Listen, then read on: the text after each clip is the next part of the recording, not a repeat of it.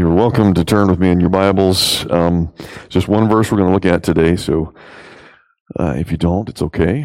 Um, very few words, but a lot to think about. I was sharing with uh, a few people recently that um, uh, after going through the book of Esther, you know, uh, on average, I probably consult, I don't know, a number of resources, say like about eight or so uh, for a particular sermon series. Um, but more ink is spilt on one beatitude than there is on entire chapters of other books of the Bible, and I can see why. It's it's it's very powerful, um, and I can tell you that uh, after going through the one today, if, if if you're not sort of struck to the heart of where do I really stand with Christ, I've done a really bad job today because it's it's it's just it's powerful in and of itself. So I'm going to try to step out and let you hear it and see it for yourself, but at the same time, just just pay very careful attention to the word that you hear today.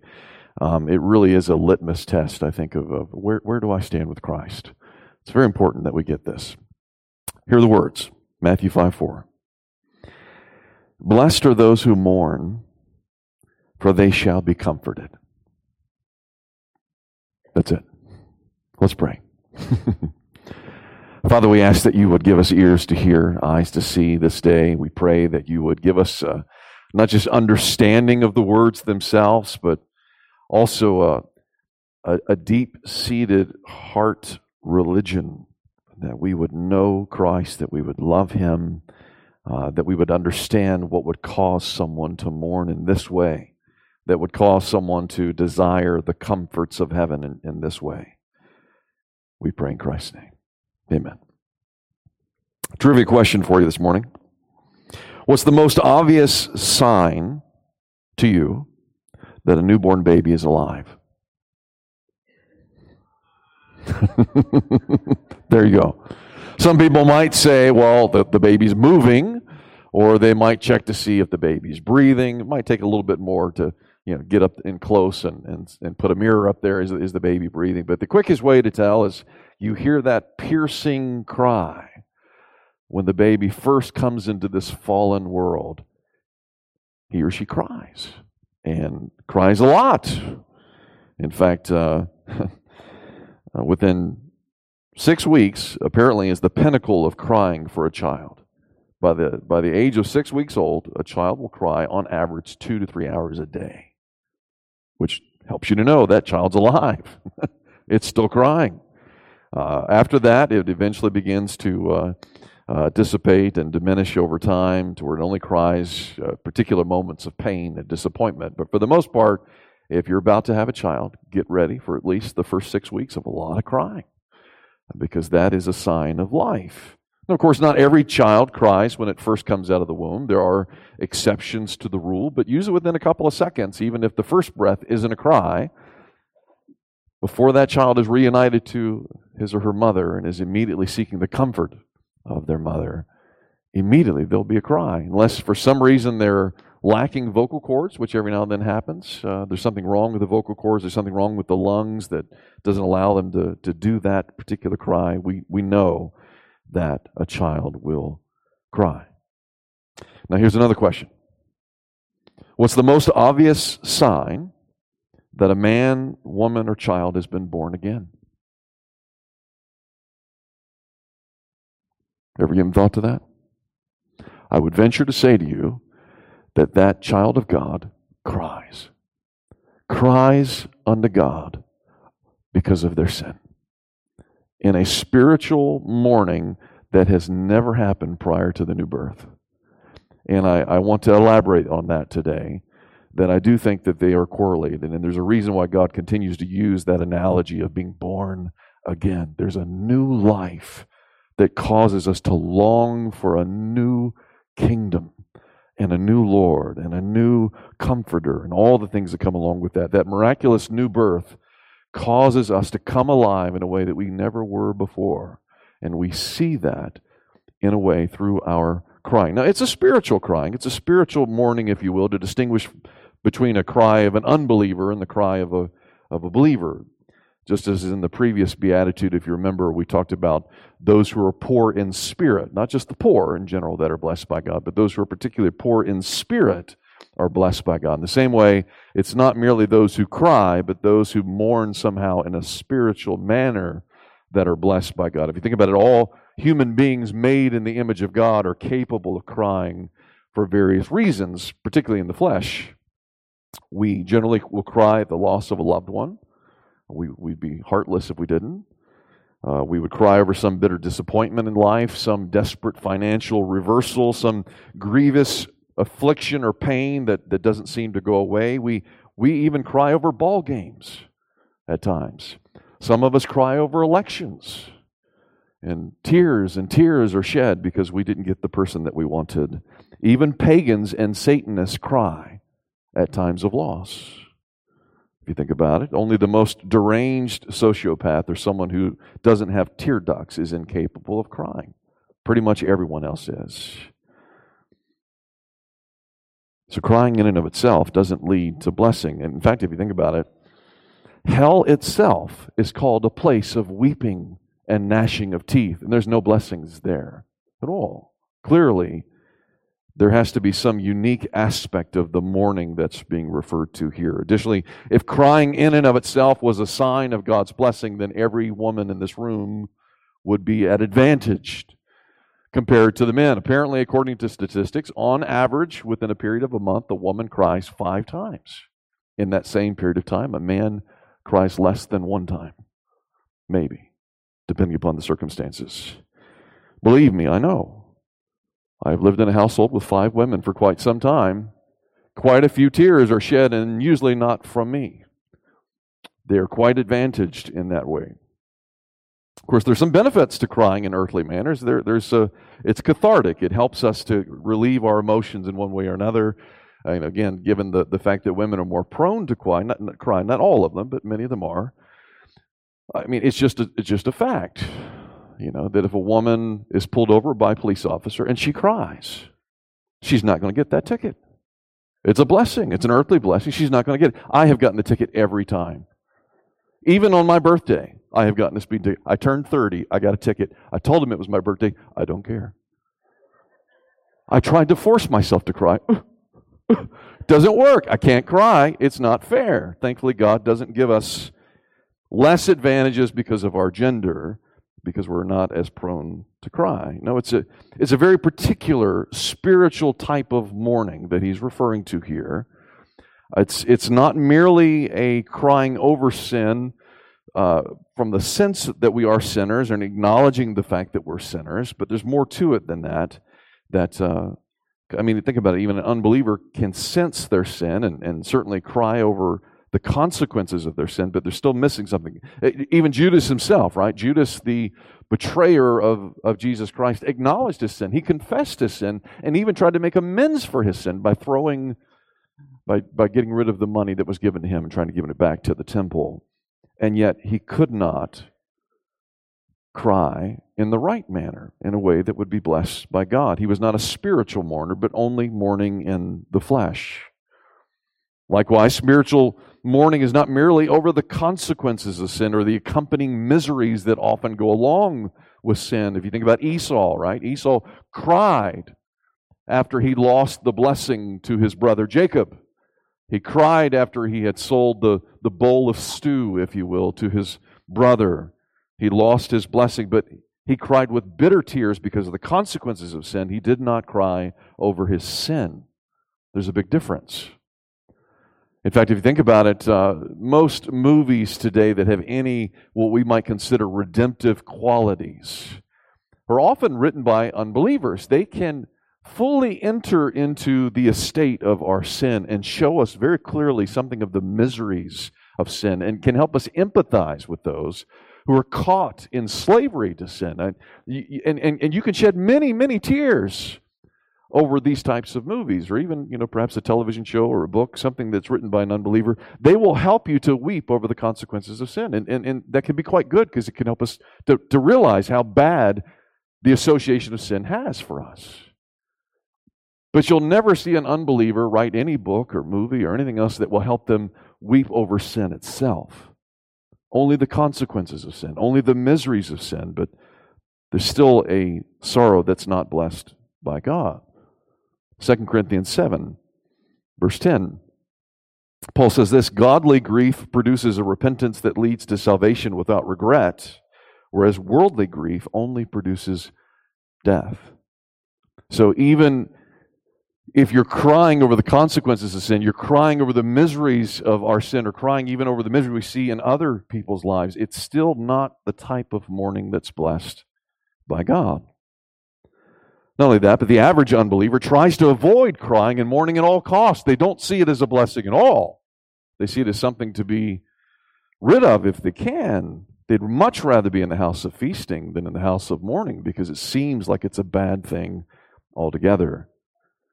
They feel that they're entitled to happiness, to the pursuit of happiness at all cost, even if that means they have to divorce their spouse to find it, even if that means that they have to abort their child to have it, even if that means that they have to change their gender in order to find that happiness, they cannot weep over their sin.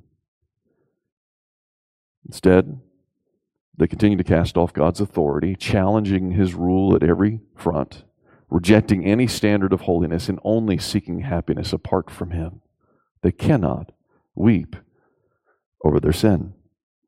And so this beatitude challenges the view of the world altogether. Jesus is challenging sort of this worldly hedonism, this desire for pleasure and happiness at all cost to avoid any aspect of mourning. He's actually saying here that mourning is good. In fact, if you were to read it this way, it sounds as if he's saying, Happy are those who are sad or happy are those who are unhappy.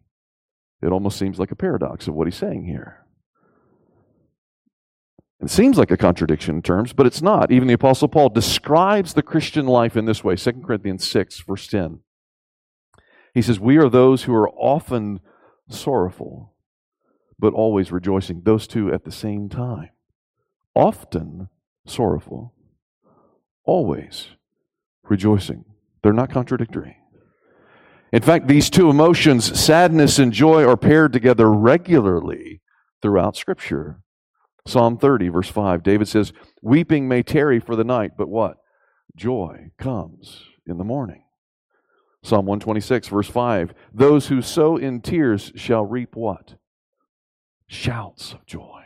They shall reap with shouts of joy after sowing bitter tears. Isaiah 61, verse 3 the Lord promises to grant to the mourners in Zion a beautiful headdress to replace their ashes and the oil and, and, along with this oil of gladness instead of mourning there's a promise of joy a promise of happiness a promise of, of god's blessing given to those who sow genuine tears of godly sorrow Think of it. If you take the book of Psalms as an example, the book of Psalms is not just a book of singing, but it's also a book of prayer. It teaches us how we ought to be praying. And if you think about how many Psalms are actually lamentations, laments, in all 150 Psalms, 70% of them are laments. That should tell us something about the ordinariness of weeping in the Christian life. It's not something that's rare, is something that ought to be normal. In fact, we read earlier from Psalm 38, Brian read it for us.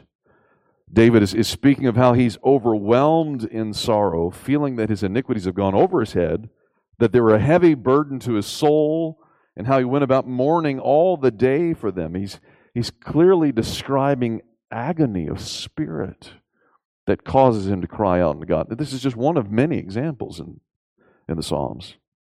In one occasion, Isaiah 22, verses 12 through 14, God actually is, is, is calling for a day of weeping and mourning. In fact, our country at one time used to call for these types of days a day of fasting and weeping.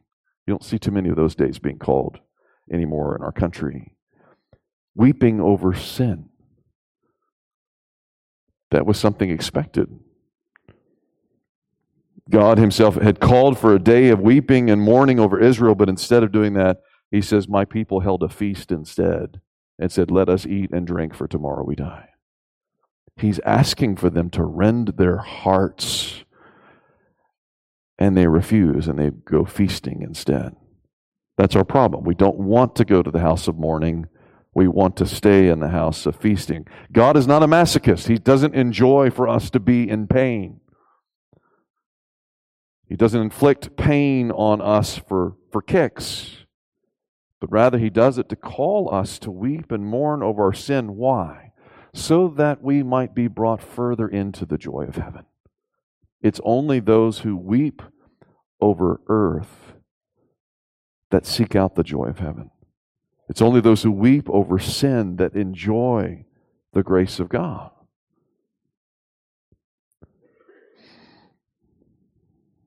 Even Christian circles, though, at times the church has rejected this aspect of mourning.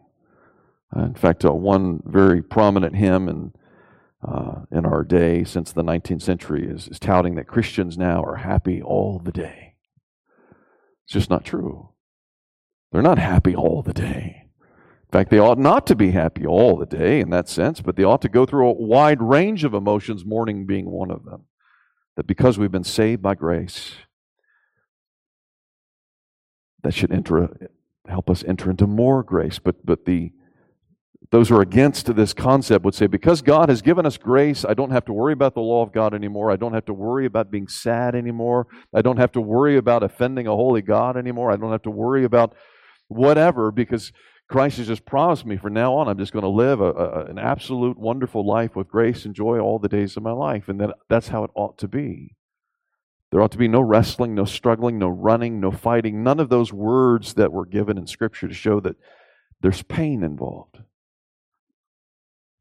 It clearly, there's some aspect of mourning that's required in the Christian life, but many reject it. And so, as a result of diminishing God's law, diminishing any aspect of holiness or mourning over sin, they also diminish any possibility for joy, true joy, because they can't enter into the joys of heaven if they can't mourn over their sin.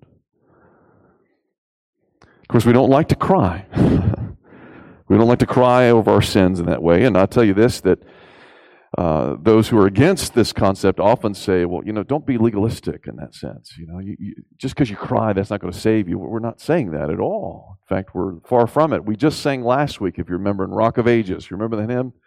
My tears could what? Forever flow. All for sin could not atone. Thou must save, and thou alone. We're not saying that our tears give us any hope of salvation, but rather our tears show us that the work of salvation are at work within us. Now we have the mind of Christ. Now we have the heart of God, and our tears are beginning to flow in line with the Holy Spirit. Just as a baby cries when entering the world, so the believer cries when entering into that spiritual realm. Because now the believer wants to be reunited with his comforter. In the same way the baby's longing to be reunited with its mother. We now cry for God, our comforter, to give us a comfort that only He can. For the first time, we hate our sin. For the first time, we mourn over our sin, weep how we've offended a holy God, weep over the fact that we've crucified His Son, weep over the fact that we've grieved His Spirit. There's a true mourning that takes place. You remember the harlot that fell down at Jesus' feet? was weeping tears and wiping his feet with her hair, and the Pharisees just looking at her with disgust. He says, He who has been forgiven much does what? Loves much. And it's the tears that are often the sign of that love. She showed her love by her tears, by her mourning. Zechariah chapter 12, verse 10, there's a prophecy that's given of the day of Christ's coming. And in that prophecy, the Lord says this I will pour out my spirit on the house of David, on the inhabitants of Jerusalem, so that when they look at me, on me, on him whom they have pierced, they shall mourn for him as one mourns for an only child. In other words, when someone really understands why Christ has come, they will mourn over their sins. They will mourn that they have crucified the Lord of glory, their Savior. But it's not just at the beginning of the Christian life that this takes place, all throughout the Christian life. This is happening. Jesus says this in the present, in the present tense, not the past tense. Not blessed are those who did mourn, but rather, blessed are those who mourn. In fact, Luke will say, blessed are those who mourn now, not later. But blessed are those who mourn, for those who are born again will continue to mourn over their sins against a holy God. Romans 7. Listen to what Paul says. Clearly, Paul is a believer in this passage. He's not an unbeliever, some have tried to say that he is. But as a mature believer, he's wrestling with his sins on a daily basis. And he says this at the end of this I don't do what I want to do, I, I, I, I do what I don't want to do. I, I, there's something wrong with me. And he says at the end, Oh, wretched man that I am, who will save me? from this body of death. He so hates his sin. He so hates his estate. There's something desperately wrong with him that he cries out to God, Oh Lord, raise me up. Save me. Help me. Bring me to a higher understanding of the grace of God. As Christians grow closer to the Lord, they understand more of the law of God. The Holy Spirit brings greater conviction, not just over our large sins, if you will, but even our lesser sins show us an even greater need for grace and forgiveness on a daily basis. When the believer's heart is softened by God, he begins to mourn over many transgressions, many omissions. So, not just the things that we've done that we know that we ought not to do, but even the things that we leave out on a regular basis. We don't seek Him like we ought to, that there's something else that we want so much more than we want Him. We begin to mourn over that fact that there's something wrong with me that I don't love God like I ought to. Why do I love so many other things? Why am I so void of grace? Why am I so worldly in spirit? Why am I so in love with sin? Something wrong with me. The more he's humbled by God, the more he begins to mourn even over his thoughts his impulses, his desires that no one else sees but himself. No one else knows but God. He begins to mourn over these, those things as well. Because he knows that even those things can lead to dishonoring God's name. Uh, he knows that he's going to have a break in fellowship because of the sin that he cherishes in his heart. Think about it as the Song of Solomon, if you remember when the the bride is separated from her husband for a time. She's crying out with tears and, and asking those in the city, Have you seen him whom my soul loves? The believer who knows he's had a break in fellowship with the Lord begins to say the same thing. Have you seen him? Where is my Lord? He begins to mourn for that lack of relationship that he once knew, that she once knew. She's missing it because that joy is now diminished because sin is being cherished. As long as sin is in the life of a believer, and there will always be sin, there will always be some aspect of mourning that's needed over sin. Because sin diminishes our joy. The only way to reclaim it is to mourn over it, to hate it, and to seek out Christ in repentance and in tears. But as I said, there there'll always be some in the church that think that mourning is unnecessary, even legalistic. They would rather focus solely on grace, solely on the happiness of the of the world that we ought to live. But think of it this way: even Christ was identified by Isaiah as the man of sorrows, well acquainted with grief. Now, if we're to live our life in pattern after Christ, and he's known as the man of sorrows, acquainted with grief. How can we be something other than that? You remember the, the hymn Away in the Manger? I still laugh at it every time we sing it because it says that heretical verse the babe, Jesus in the manger, no crying he makes. Of course, he's crying. He's human, fully human, not just God, but human. He's crying. I mean, even from the perspective of heaven alone, he's in the bliss of eternal riches. He leaves that to come to our place. Wouldn't you cry? He's crying. In fact, the other hymn, the one that's much better theologically speaking, Come Thou Long Expected Jesus, says this He came to earth to taste our sadness. The problem is, we're trying to get rid of that taste. We don't want to taste it. He has purposely come in order to taste it that he might show us what it means to mourn over our sin. By his incarnation, he not He not only knows our sadness, he shares in our sadness. That's why when even at the, the, the death of his friend Lazarus, he's, he's weeping. He's not weeping because he doesn't know that he's going to save him a few minutes later when he raises him from the grave. He's weeping because he knows that sin is an enemy that steals everything good, any aspect of joy from our lives, and leaves us broken, hopeless in every way. He's waiting for the day in which sin is completely gone, death is completely destroyed. But in the meantime, he's living in our world and he's weeping over sin and over its consequences. Later on in Luke chapter 19, we see Jesus is sitting on the Mount of Olives and looking down upon the city of Jerusalem, and he's just weeping over their sin and over the judgment of God that's going to come upon them because they refuse to weep over their sin. They refuse to repent of their sin. The song that, that Jacob sang earlier and, with the, the music team up here, uh, they're, they're, they're singing about how Jesus weeps for sinners in order that we might learn to weep over sin and shame ourselves. The question is asked Did Christ over sinners weep, and yet our cheeks be dry? How is that possible? May it never be. The Apostle Paul agrees after rebuking the Corinthians harshly for their sin. He says in 2 Corinthians 7, verse 9, that he rejoices that they're weeping. Who would say that? Well, I'm so happy that you're weeping. That's what Paul says. He says, not merely because you grieved, but because that you grieved into repenting. I'm so happy. I'm rejoicing that you're weeping.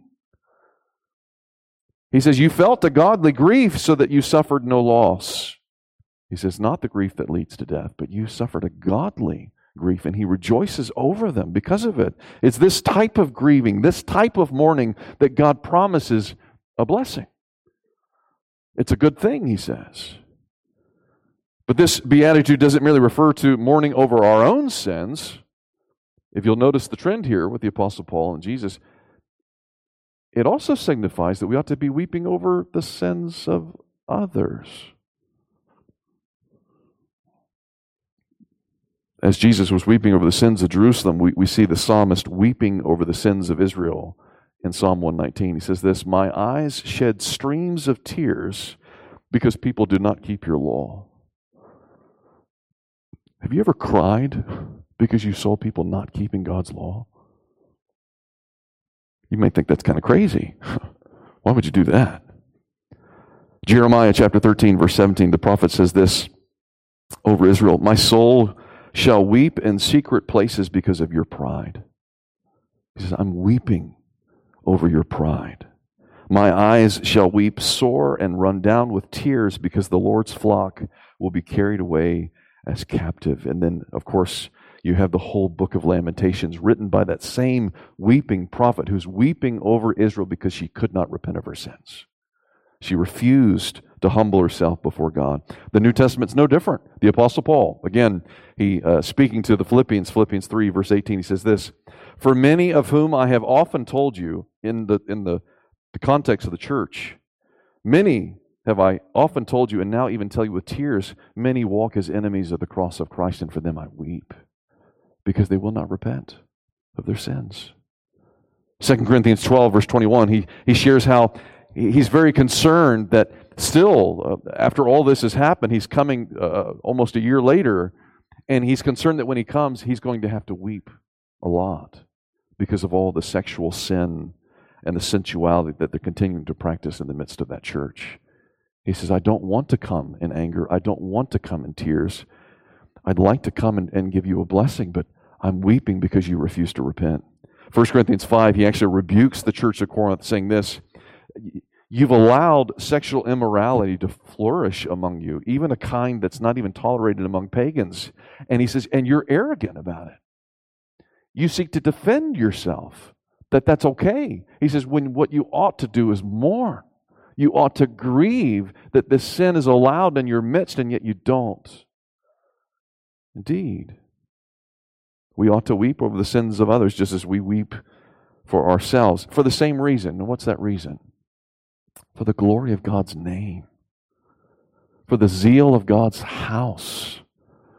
that our sin and the sins of our fellow brothers and sisters in Christ would not bring blasphemy to the name of God. Think of it this way this aspect of mourning is in correlation with the Lord's Prayer. What are we praying first in the Lord's Prayer? Hallowed be thy name.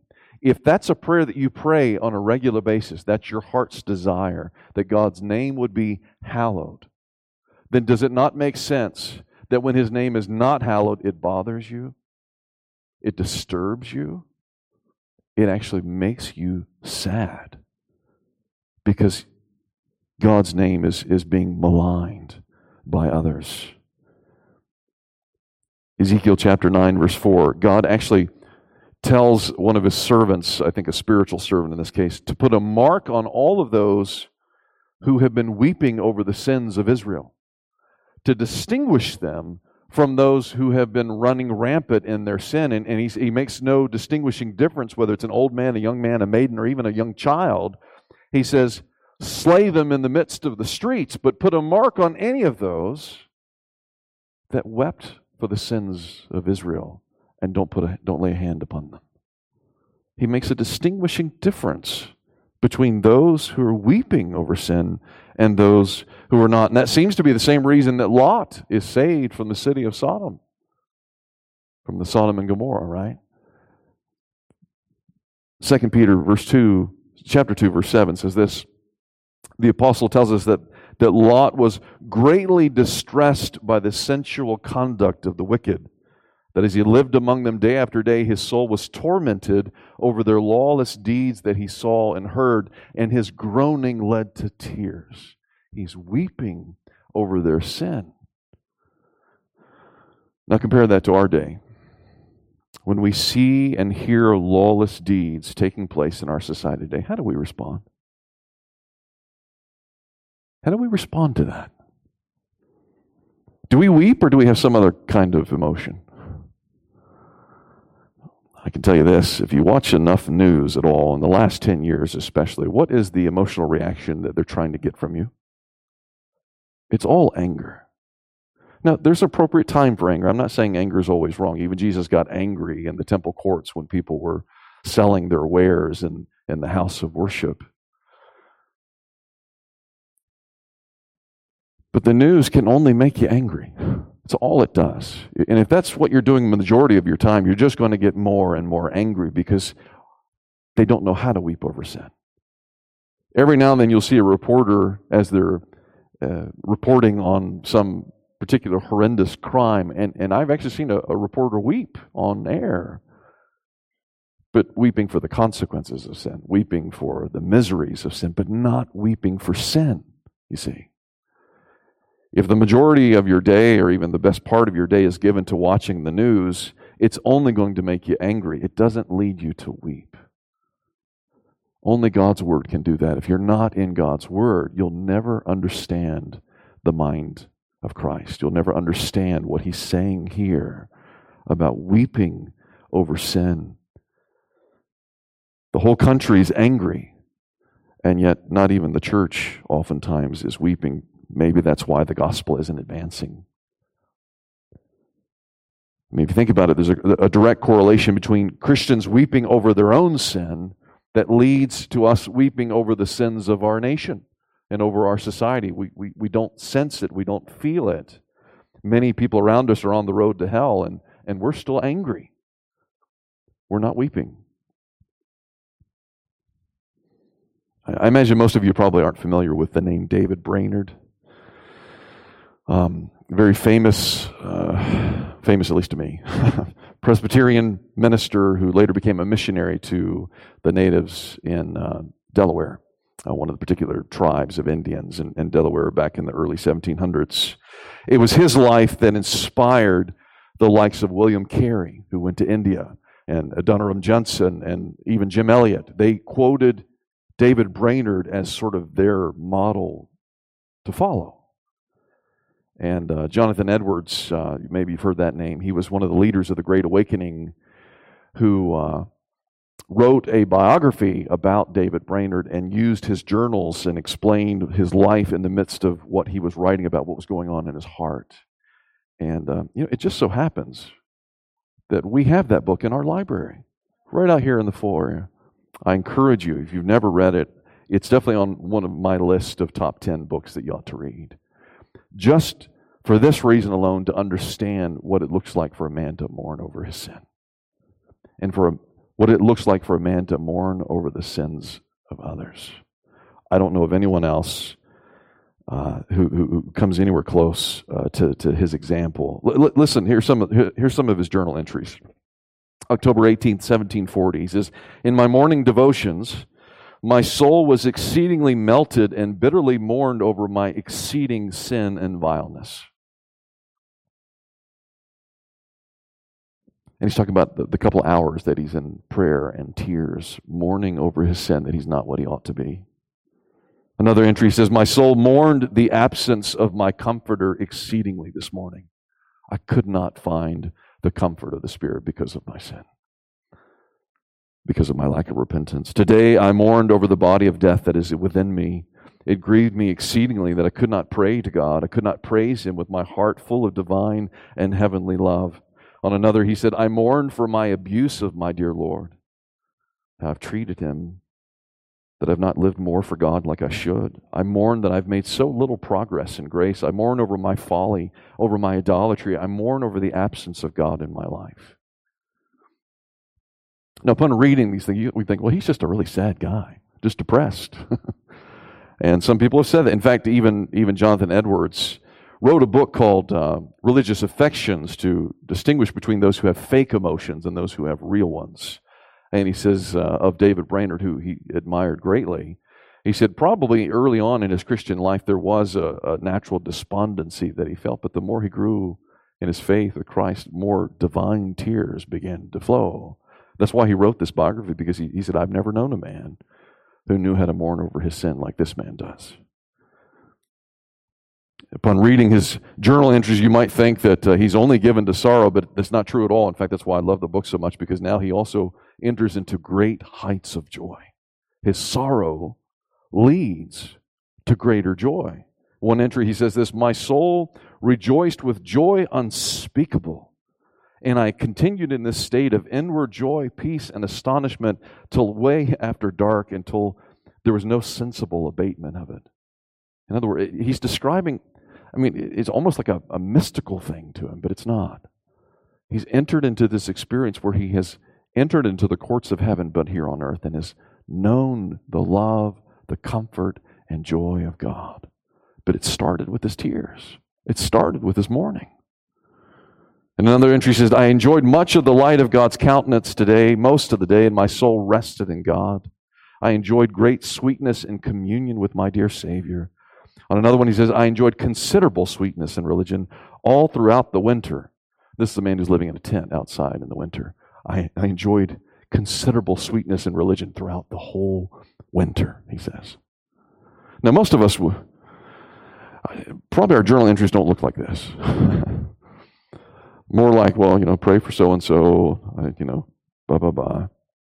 His desire, and if, if you get nothing out of this other than his desire is to know and to love Christ, everything about his life, that's what he wants. That's what he pursues. And that, that spills over then into his love for the natives, for those in, in Delaware, and how he begins to mourn over their sin. And it leads him to tell them even more about the gospel of Christ and the joys of heaven. He says in one entry, he's pleading with the Lord for more compassion for their immortal souls, that he might be enabled to cry with a greater ardency for them, understanding that through the work of conversion, even though it's impossible with man, it's possible with God. He's, he's complaining that he doesn't mourn over them enough. Because when he does begin to mourn, he becomes even more powerful in his preaching, more powerful in his prayers, more powerful in his conversations with him. This is what motivated all these other missionaries that have gone out over the years to tell people about the love of Christ. They've watched this guy, they've read his journal, and they say, well, What's wrong with me? What's wrong in my heart that I don't feel this way? And so you'll see in his journal entries over and over again him, him, him pleading with heaven, Lord, give me a heart that can break again. And that's a very important point I think we have to draw out of this. If basically this You can't make yourself cry.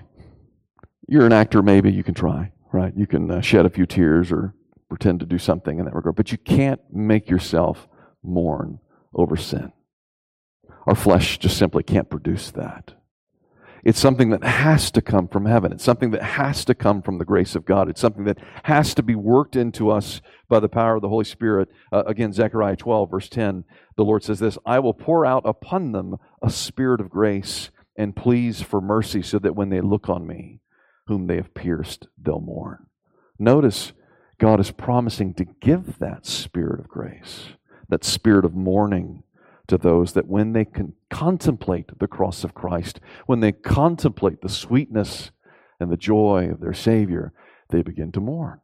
But it has to come from heaven. We, we, we can't produce it in and of ourselves. So, uh, if, if you're looking to be blessed by God in this particular way, you have to ask God for it because our hearts are simply too hard to receive it. We don't even understand it. And when I read some of these journal entries to you, it seems so alien to us because we're just not there. We, we, have not even considered this as a blessing. Only God can make us hate our sin. Only God can make us love our Savior. So the only way we can do that, only thing we can do, is to avail ourselves of the means of grace through which God gives us this type of grace. In other words, if all you do is watch the news every day, you're never going to get this spirit of mourning. But if you read God's Word each day, He'll begin to give you the mind of Christ.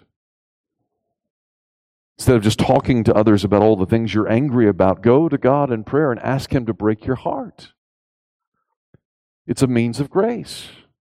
As you're reading God's Word, as you're praying, as you're spending time with Christians who have a similar heart, at least a similar need, and recognize their need, there's hope and asking God to bring us these penitential tears, if you will. Uh, another means of growing in this type of godly sorrow is actually through hymn singing. It's interesting. Uh, Rose and I this week started to go through, we're going through the whole hymn book, and we're rating all the hymns that we think every Christian should know, sort of in, in, in that sort of order. Uh, yeah, we're, we're judgmental. That's what we do.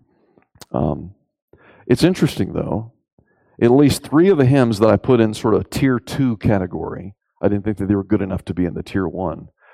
I then went and read them again. And I said to myself, I never paid attention to this hymn.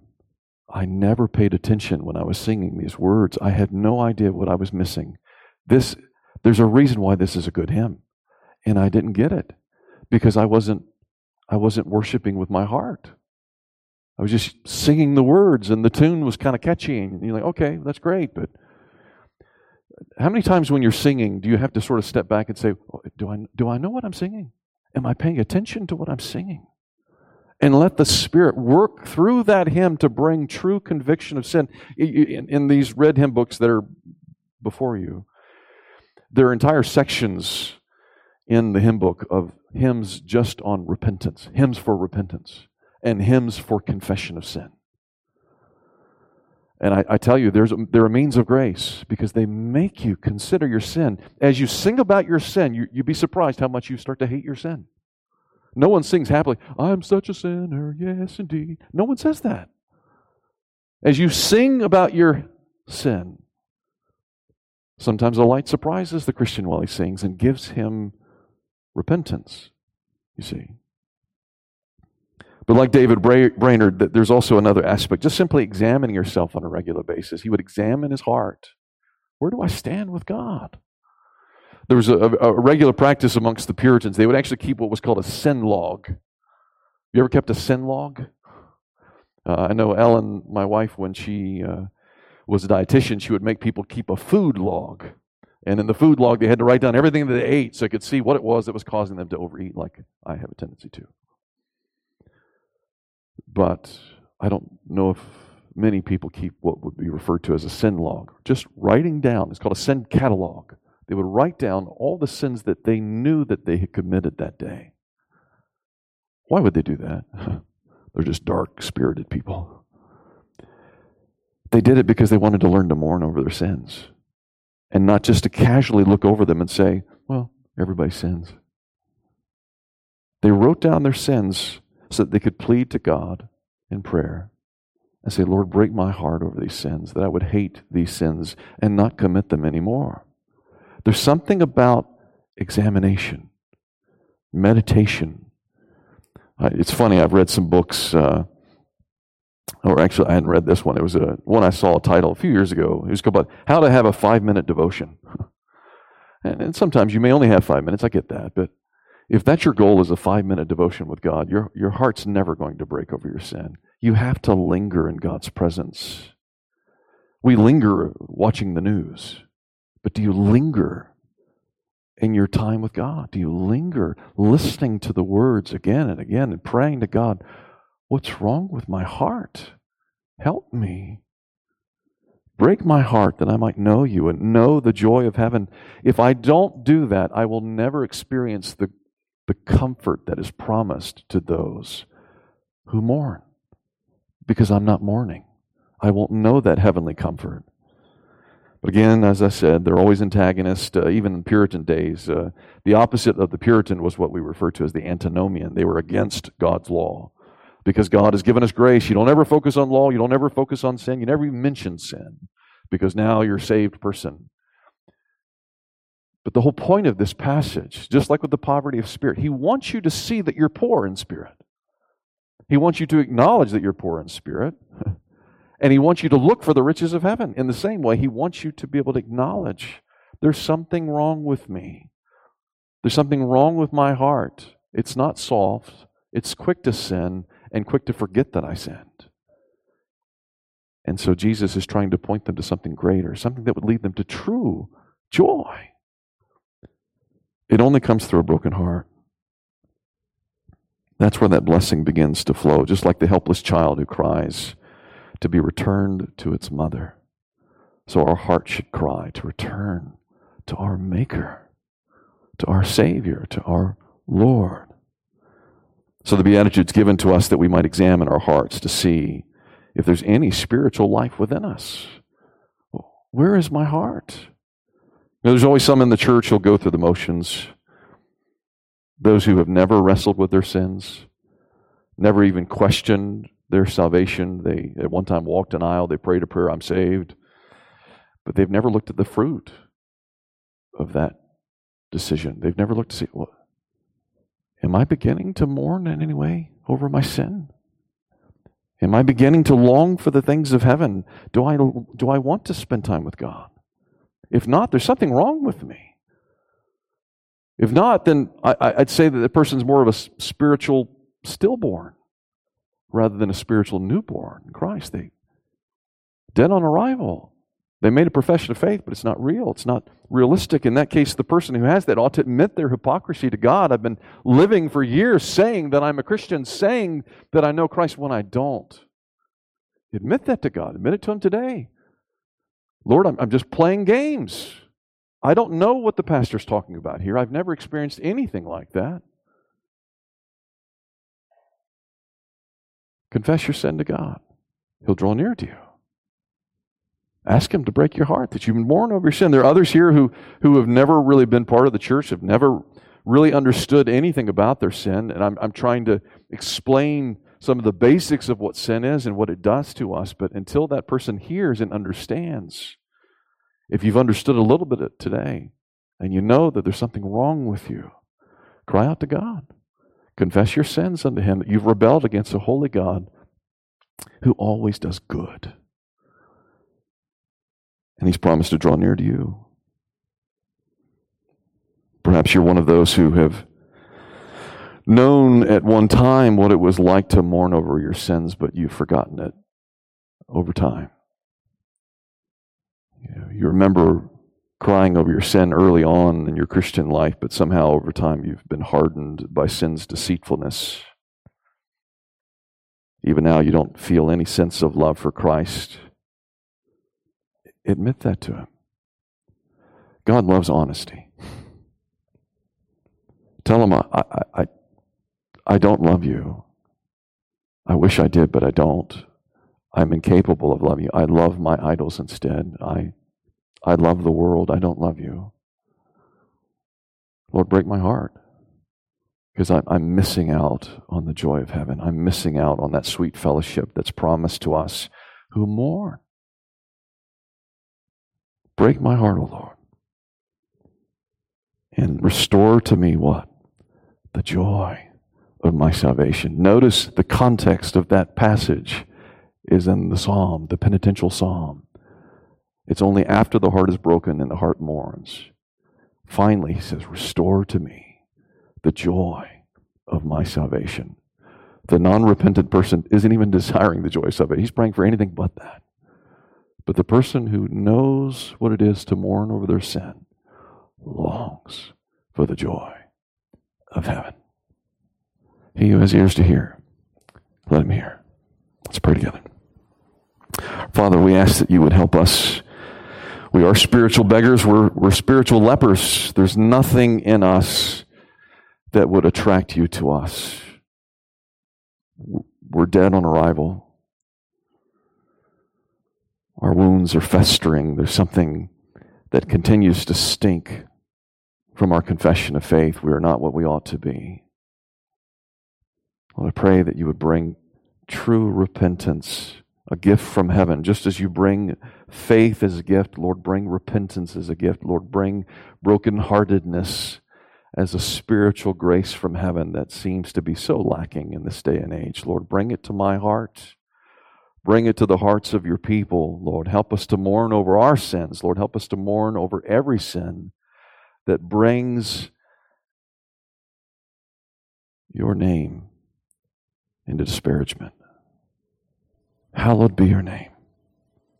Teach us a love for the lost. Help us to break our hearts over theirs.